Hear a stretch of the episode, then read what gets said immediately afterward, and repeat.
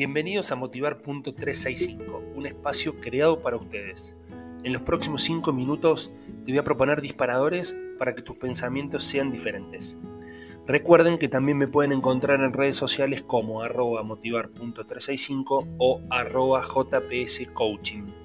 Disfruten de este episodio.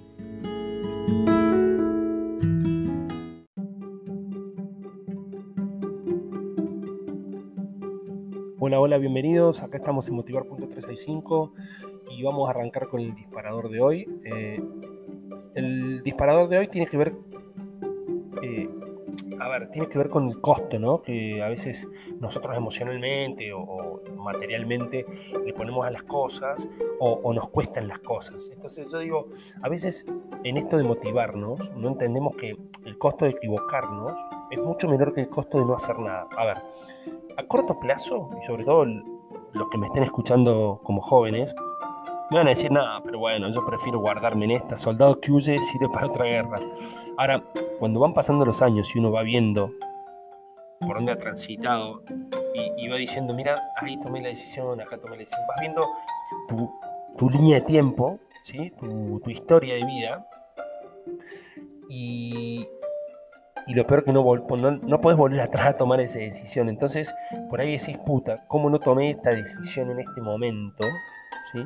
Que hoy ya no puedo. Y eso no tiene ningún, eh, ninguna comparación con valor. Entonces, a veces no tenemos que ser tan miedosos, tenemos que abrazar más la, la incertidumbre, tenemos que entender que nosotros tenemos que ser hacedores de historia, creadores de historia. Tenemos que crear nuestra propia historia y la historia de los demás.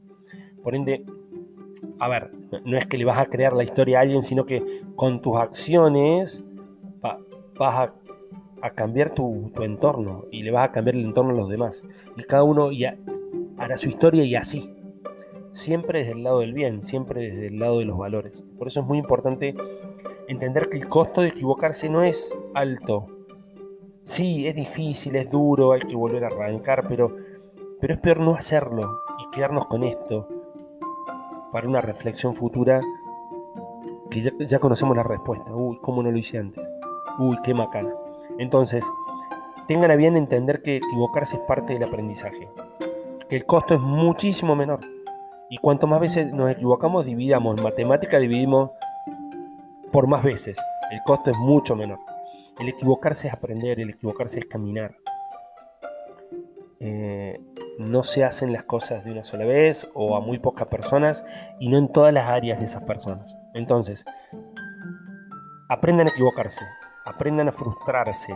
Ayer veía yo la entrega de, de la Copa, de la Eurocopa, la entrega de las medallas del segundo puesto y Inglaterra inmediatamente cuando le ponían la medalla se la sacaba, o sea, los jugadores se la sacaban como despreciando el segundo lugar. Y yo creo que es un gran error, es un gran error y escuchaba a los comentaristas que lo decían y comparto plenamente. Tenemos que con orgullo saber que estuvimos en esa final, que no pudimos, pero el, pero el esfuerzo lo dejamos y todo. Entonces, eh, eso es una, es una equivocación, ¿ves? Y quizás ese costo es cortito si no hacemos de esto un mundo y empezamos a entender o lo hacemos como regla que el ser segundo es ser perdedor. y no es así.